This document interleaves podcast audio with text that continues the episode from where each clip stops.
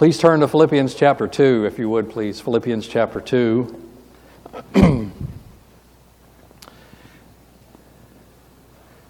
Quite a fitting song tonight for, uh, for the message about giving and being willing to give and willing to sacrifice.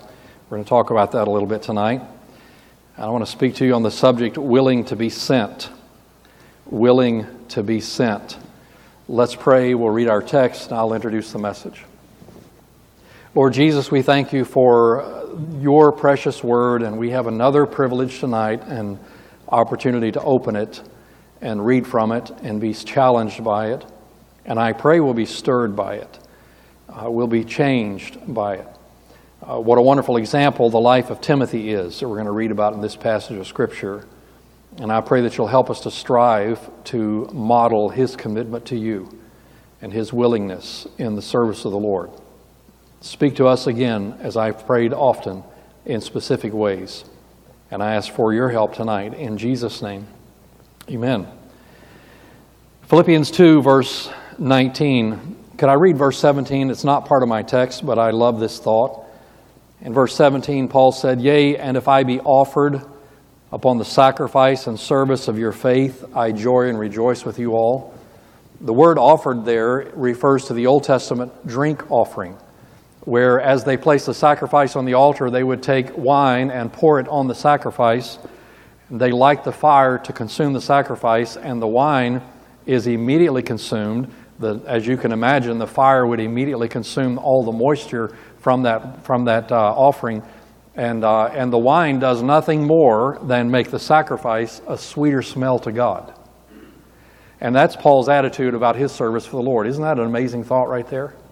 If my life can be nothing more than just to help you be a greater servant for God, a sweeter smell to God.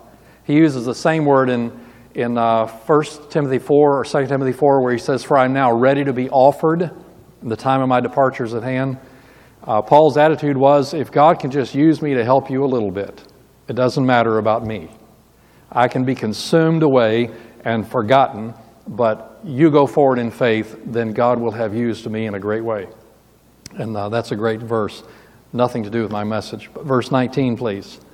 But I trust in the Lord Jesus to send Timotheus shortly unto you, that I also may be of good comfort when I know your state for I have no man like minded who will naturally care for your state.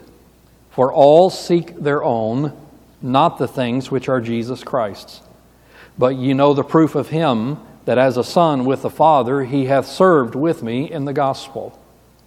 Him, therefore, I hope to send presently, so soon as I shall see how it will go with me. But I trust in the Lord that I also myself shall come shortly. I've said this every message so far, so let me not break the chain. God is on a mission. And all of history revolves around that mission, and our hearts and our lives should be consumed with that mission. There's an abundant supply of normal Christians. There's an abundant supply of, you might want to use the word average Christians. And I'm not sure who gets to define normal. I think we all define normal as, well, I'm normal, so I'll compare you to me. That's normal. But when I say normal Christians, maybe I should be using the word nominal, which means half in, half out, in when it's convenient, out when it's inconvenient. There are, uh, it is a rare find to find fully, absolute, fully committed Christians. So few Christians are willing to make an out and out commitment to God Many are Sunday morning only. Many are tithe only. Don't ask me for missions money or building fund money. Just I'll, I'll do my, my obligation, but don't ask, don't ask for more. Uh, many Christians are just very little time, if any, in the Word and in prayer, and rarely, if ever, witness for Christ. And Christian service beyond those basics is asking too much. Vance Havner said, most Christians live such subnormal lives that if they began to live a normal Christian life, people would think them abnormal. It's difficult today to find those willing to make a long term, deep hearted commitment to whatever God wants and do it well with heart and soul. Barzillai said to David once, uh, his servant, he said, Thy servant will go a little way. And I'm afraid we have some folks who are willing to go a little way. It's kind of the spirit of the age, uh, a very weak committed, weakly committed generation. Uh, my friend Joel Powers, Brother David Brown knows Joel Powers, used to be the regional manager for USA Today newspaper. I think he was over seven states in the Southeast. And he said they had a, a, a thing in the office that they used to refer to certain employees. They called them WIFM employees, W I F M, WIFM. I said, What does WIFM mean? He said, It stands for What's in It for Me. And there are a lot of Christians who are WIFM Christians. We're, we're in it for the gain it gets for us. Uh, we, we want what God provides for us. But my challenge tonight, and you're here on a Tuesday night, so I'm, I thank you for being here, and you are committed to the Lord, and you're here because you want to be challenged and you want to be sharpened in your Christian life. So, my challenge for us tonight is can we allow God to begin developing us into fully and absolutely committed Christians that will do, as I've said earlier this week, whatever God wants, wherever God wants, for as long as God wants? And yes, this message is directly related to missions because it is very possible that God is asking you for a level of commitment that exceeds anything you've given prior to today. God may be asking you for a level of financial giving that you've never been to. He may be asking you for a level of prayer commitment that you've never been to before. He may be asking you for a, a surrender to location where you've never gone before.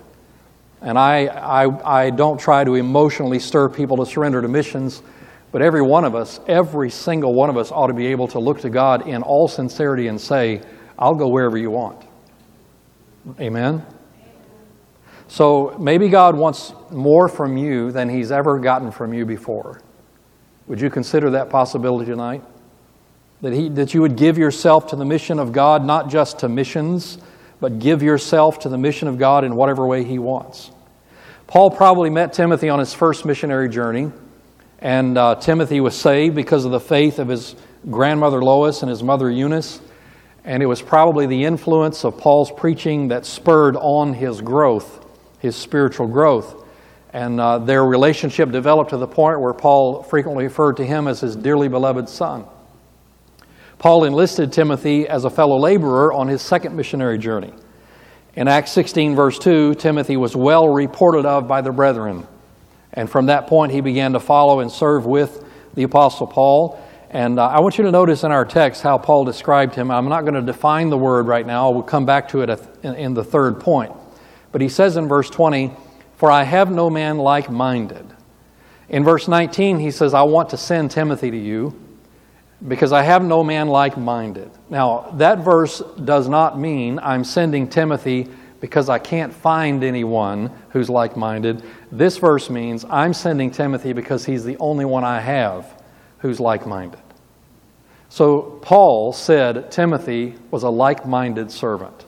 And we'll define that word in just a few minutes. So, I'm suggesting that he was far above average. He was far above being a nominal Christian he was a fully committed servant of the Lord. And I want to give you three simple thoughts from this passage to prove that. Number one is just a restatement of my title, Willing to be Sent. Notice in verse 19, you see the phrase, the two words together, to send. Notice in verse 23, you see the two words again, Him therefore I hope to send. That phrase is found in the New Testament 79 times, and three of those are right here in this chapter the phrase to send not only speaks of Paul's concern about the church at Philippi, but it also speaks of Timothy's availability, of Timothy's willingness and readiness to go where he was needed. Now, think about this. Henry Martyn, on the eve of his departure to serve as a missionary in India a hundred years ago, said, I go to burn out for God. Now, that not only testifies of one who is being sent to a foreign field, but it testifies of one who is very willing to go. That doesn't sound like somebody who's being pushed into it, does it? I go to burn out. I'm going to give it all. Uh, Robert Mar- Morrison, who went to China as a missionary 100 years ago and, and translated the Chinese Bible, said, said to God when he was, knew he was being called to missions, he said, I'll go anywhere you want, but please station me in the hard place. That doesn't sound like someone who's being pushed in. It sounds like somebody who's ready to give it all. So Timothy was willing to go. He's, he's available, he's willing to be sent. John Paton, you may have heard this story before, but he was testifying to the society that was, that was going to send him out as a missionary and telling them of his burden and his call to the New Hebrides Islands. And he said to them, he said, I, I, Here's the place I want to go and I want to serve. And an older gentleman in the crowd stood up and said, Son, those islands are inhabited by cannibals, and if you go to those islands, you'll be eaten by cannibals. And John Paton replied, With all due respect, sir, uh, you're an old man, and soon you're going to die, and they're going to put you in the ground, and you're going to be eaten by worms. And it doesn't matter to me if I'm eaten by worms or cannibals, I'm going to go give it all for God. And I don't know if I've ever read a missionary story more stirring and moving than the life of John Paton. So here's what I want to suggest to you tonight it is your duty to be prepared to go. Now, I've heard this before. If God called me to the mission field, I, yes, I would, I would, I would, uh, I, I would go. that doesn't indicate readiness, does it? Instead of saying, if God called me, I would go, why don't we say, I'm ready, what's my assignment? That's a big difference in attitude, isn't it? Uh, we talked about the goer versus sender mentality. We have the specially called group over here who is sent to the foreign field, and we have the other group over here who's let off the hook. And we get to do, decide what we do with our lives.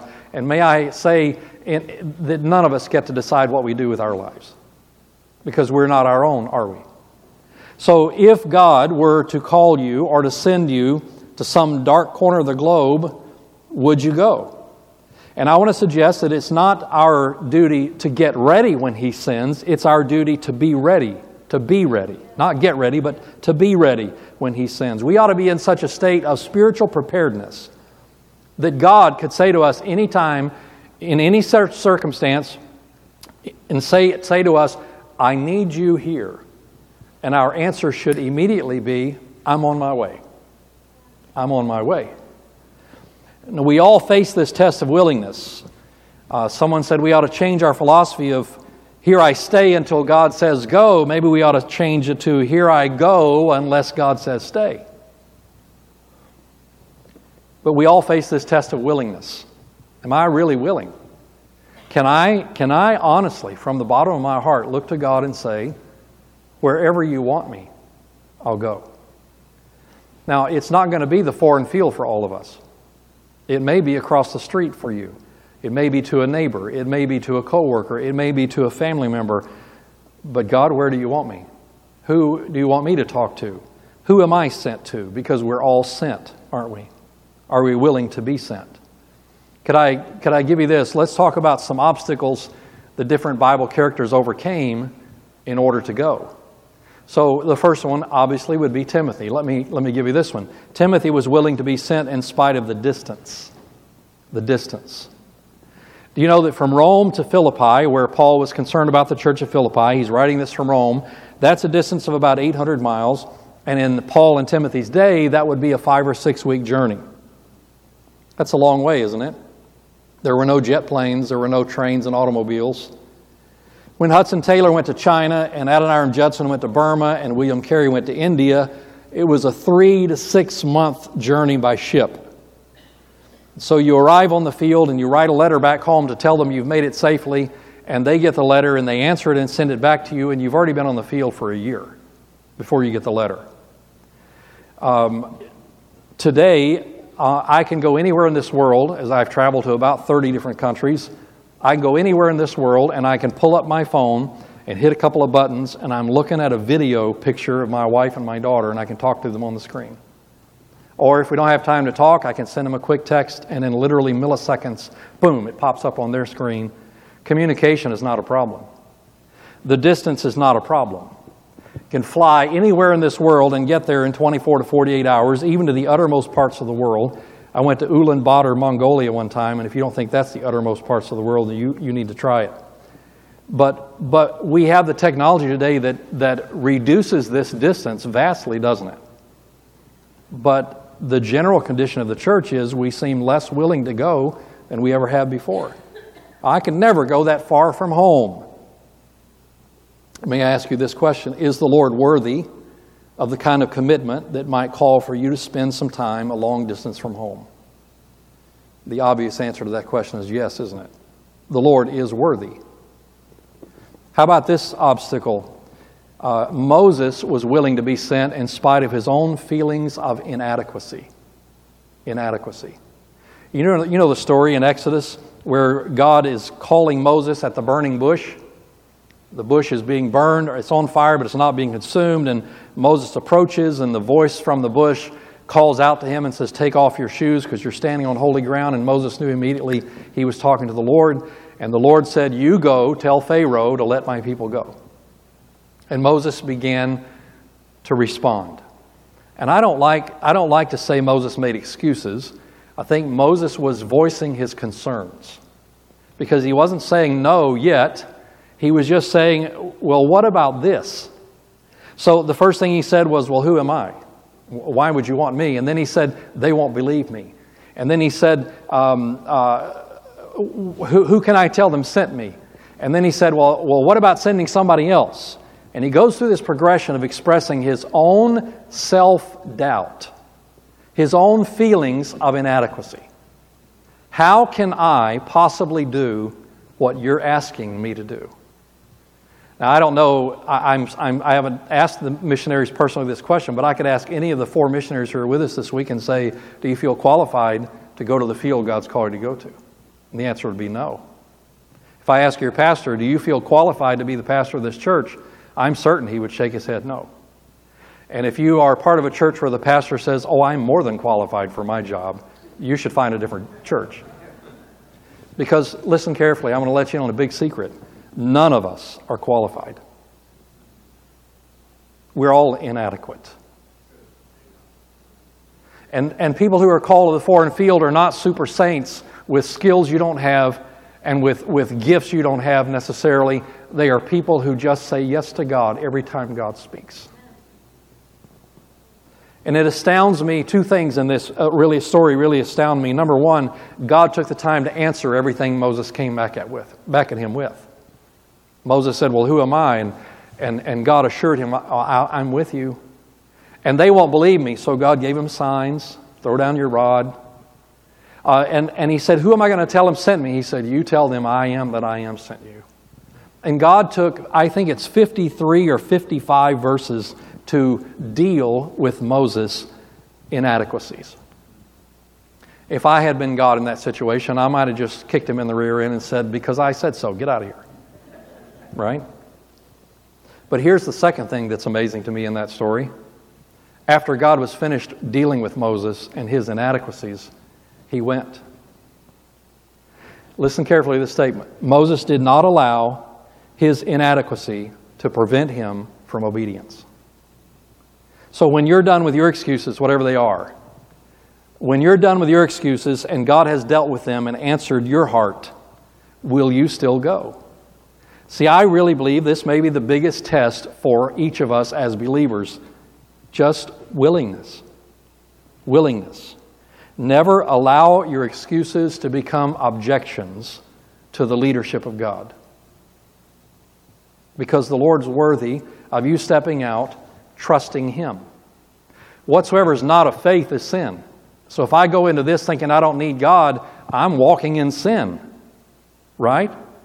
Uh, without faith, it's impossible to please Him. So if I go into this endeavor thinking I've got it licked, I can handle this by myself, that's not an act of faith, and that does not please the Lord.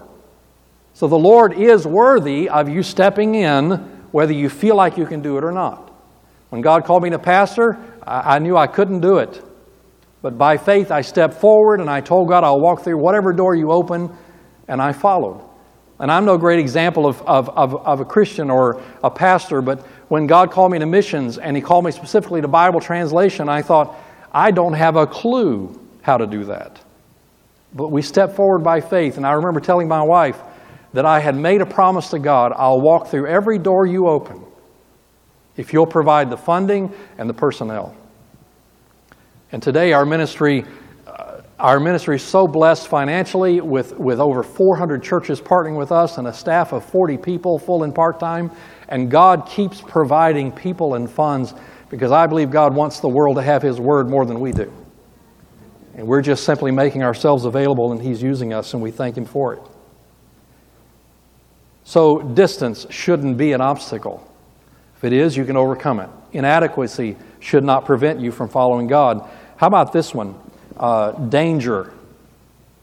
Just two quick examples. Elijah in 1 Kings chapter 17 was told to rise and go to the house of Ahab. Now, that's a dangerous mission because Ahab and Jezebel have been trying to kill him for a while. But verse 2 says he arose and went. Not knowing how it would turn out, not knowing if Ahab would kill him when he got there, he just obeyed the Lord. Ananias was told to go and minister to Saul. This was after Saul got struck down on the, on the Damascus Road, and he was told to go to the house and where Saul was and minister to him. And I'm pretty sure, I can't find it in the text, but I'm pretty sure Ananias said, Are you serious? because this is the man who's been killing all of us. You want me to go minister to him? But Ananias went and extended Christian fellowship to the Apostle Paul. Today, we want to know all the risks and dangers involved so we can weigh out our decision and we can decide if we think it's worth it to step out in obedience. But the danger of the situation should never be an obstacle. I commend Brother Robertson on his courage in going to a place uh, like he's going and, and the willingness to step in if the door opens right on into North Korea. And, and yes, it's tough. You think twice about it, don't you? It's not, th- this guy is not a brave soul. Right now, he's just following the Lord. And that's the job of every one of us. Every one of us, just to follow God. Now, the fourth one I'll give you maybe is kind of a twist on the thought, and you may not have thought about this one before, but how about present success? That can be an obstacle. Do you know sometimes it is far more difficult in, in surrendering and following God, it's far more difficult to leave what you have than to accept what you're being called to. Philip was in Samaria preaching a revival meeting, and, and the Bible says in Acts chapter 8, verse 8, many were being delivered, many were being saved, and I'm pretty sure that his name was up in lights on the marquee, and he was supposed to preach that night at 7 p.m. But the Holy Spirit said, Go to the desert. And I'm pretty sure, I can't find it in the text, but he said, Go where? Go to the desert, Gaza, in the south. And he thought, There's nobody out there, and I've got a ministry going here that's being very successful. You want me to leave this? Sometimes what you're walking away from is harder than what you're being asked to accept as a future area of service. So don't let present success be an obstacle. Are you willing to be sent? Number two, could I suggest Timothy was willing to make sacrifices? Willing to make sacrifices. This is not implicit in the, uh, in, in the te- explicit in the text, but it is implied. Notice in verse 22 where it says, But you know the proof of him that as a son with the Father, he hath served with me in the gospel. That's the word doulos, which means bond slave or bond servant. So it doesn't say he served me, it says he served with me, which means he got in the yoke with me and he became a bond slave to Christ just like me. And he has been a faithful and loyal and diligent, humble, sacrificial, willing servant. Now, it's hard for us as Americans to even wrap our minds around sacrifice. When uh, money is flowing and life is comfortable, and we're surrounded by Christian civilization, what does sacrifice mean? What does sacrifice mean? Can I give you two or three things that Timothy sacrificed? I believe he sacrificed his family. And I've alluded to this already, but from 2 Timothy 1, we get the idea that Timothy was brought up in a wonderful home with a godly, nurturing environment there with his mother and his grandmother. They loved him, they taught him, they spiritually nurtured him. Uh, just a quiet, loving home uh, getting saved at an early age, but when Paul came along and said, I need somebody to serve with me, he was willing to walk away from that wonderful home. Many times, family is the reason one does not serve the Lord. We are discouraged by our family sometimes. Don't you even think about moving to a foreign field. You, you're not going to live that far from home. I want to be around you and I want to see my grandkids Don't you dare take my grandkids across the ocean. To think of breaking family ties to cross the ocean or to live in a foreign country, some just say, you know, I just don't know if I can do that. Timothy walked away from his family to serve. Is the Lord worthy of us doing that? We were talking last night with a family in your church, and, I, and they're probably here tonight somewhere, and I think I'm saying the name right. Beppel? Is that right? They're, they're, they have a, a, a son or a daughter in Africa, in Ivory Coast, Ivory Coast. And they stood in the uh, lobby last night and said to us, uh, we were talking about their, their son, is it son or daughter? Their son being so far from home, and we said, Is that hard? He said, Oh, no, we love him being a missionary, and we're going to go help him. I thought, man, that's a great attitude for parents. And then he said, Well, it's kind of selfish because we want to see our grandkids. but the idea is that we ought to be willing to let our children go. You know, the greatest joy I think I might ever, I ever have in my life would be if my 13 year old daughter said to me, I'm going to the mission field, Daddy. Yeah, I would cry. It would hurt. You'd be too far. I want to see you all the time. You're going to be a long way from home. But I would be thrilled at the prospect of my daughter wanting to follow Jesus and serve him wherever he calls. Jesus said in Luke 14 26, If any man come to me and hate not his father and his mother and his brothers and sisters and his wife and his children, yea, his own life also, he won't make a very good disciple. Is that what it says? No, it says he cannot be my disciple.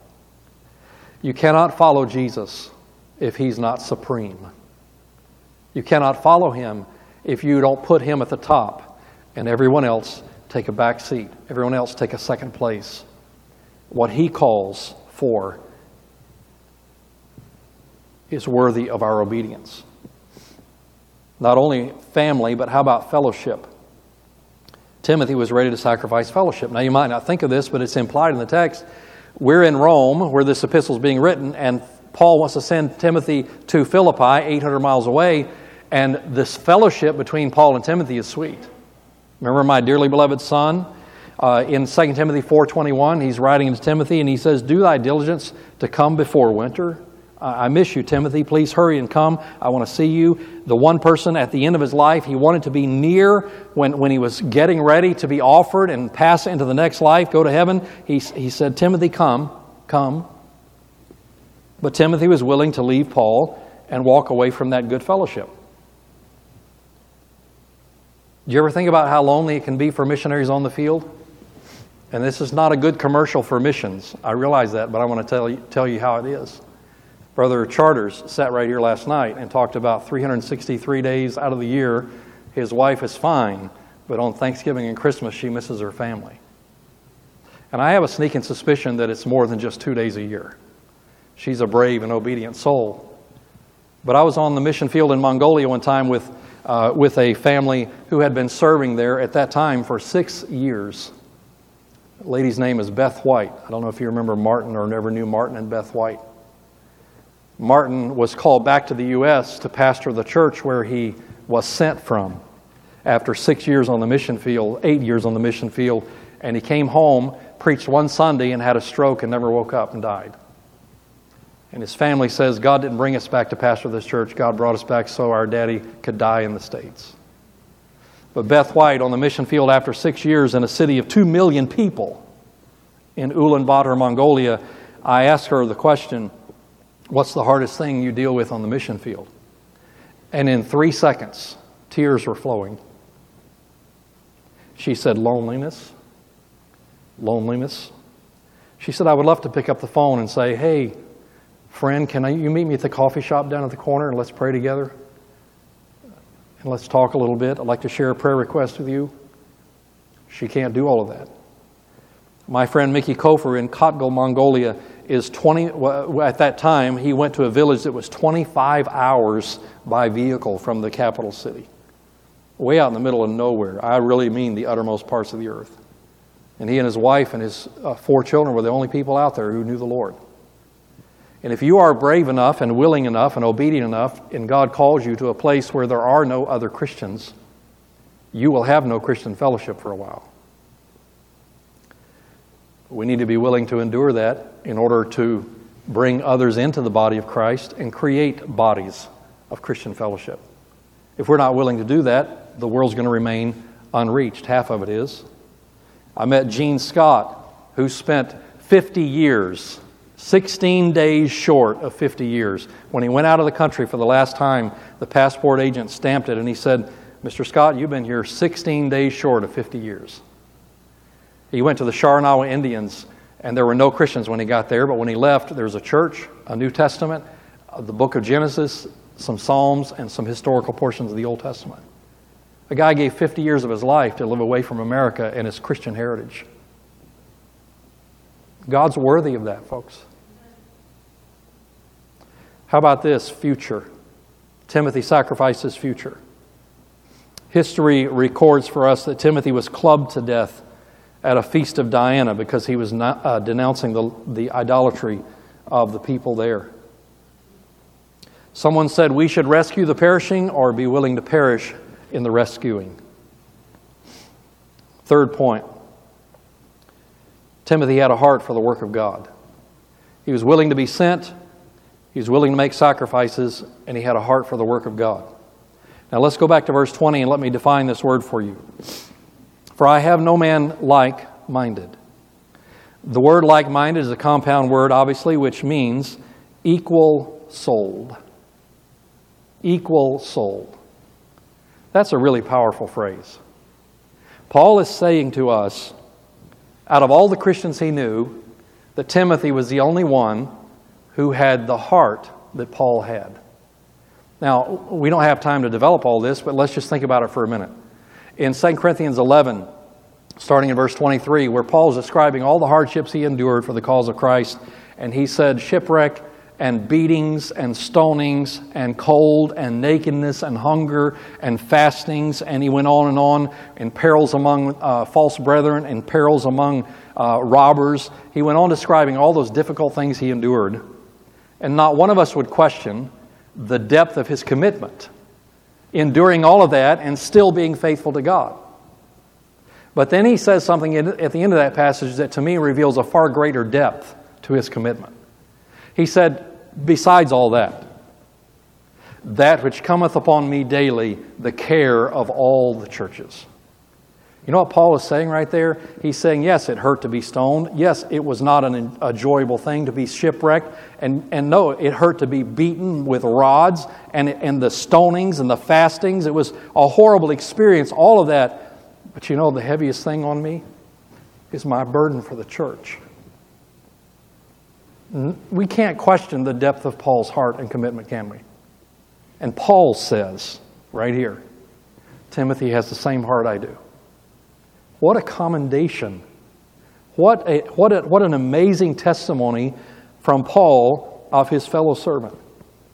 So, Paul's assessment was that he looked around, and though there were many Christians around him, he said, I, I just have one Timothy.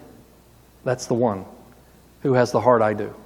Notice he says, I have no man like minded who will naturally care for your state. This natural care is referring to, to the love of a nurturer, of a shepherd. And, he, and he's just saying, This is the only man I know. Timothy's the only man I know who cares for you like I care for you. You say, Well, Paul was in Rome, there were no other Christians. Well, I beg to differ because we can go to Romans chapter 16 and find that he greets 26 Christians by name. But as he looked around, he said, I can only find one with this kind of heart. There are saints to be taught, there are baby Christians to be nurtured, there are sinners to be won, there are unreached people groups to be penetrated with the gospel. And I just have one man right here that I think has the burden for it like I have it. Isn't that a powerful testimony? You know what the problem was? The problem was the same thing we have today. Look at chapter 2, verse 21. For all seek their own, not the things which are Jesus Christ. What Paul is suggesting here is that most of them are in it for what they can get out of it. They're with them Christians. And we sure do need more Timothys. Can you say amen? We're not serving Paul, we're serving Jesus. But if Paul were to walk in this room tonight and say, you know, there is a mission need in a certain location, and I would like to see, um, how about, uh, could I, well, let's see, um, uh, well, well uh, let's see, um, could he point to you and say, there's one with a heart for the work of God? I have a sneaking suspicion that Jesus is walking through this room right now, looking for people with a heart. Doesn't the Bible say the eyes of the Lord run to and fro throughout the whole earth, looking for those whose hearts are perfect toward Him? God's looking for this kind of heart tonight. Will it be you?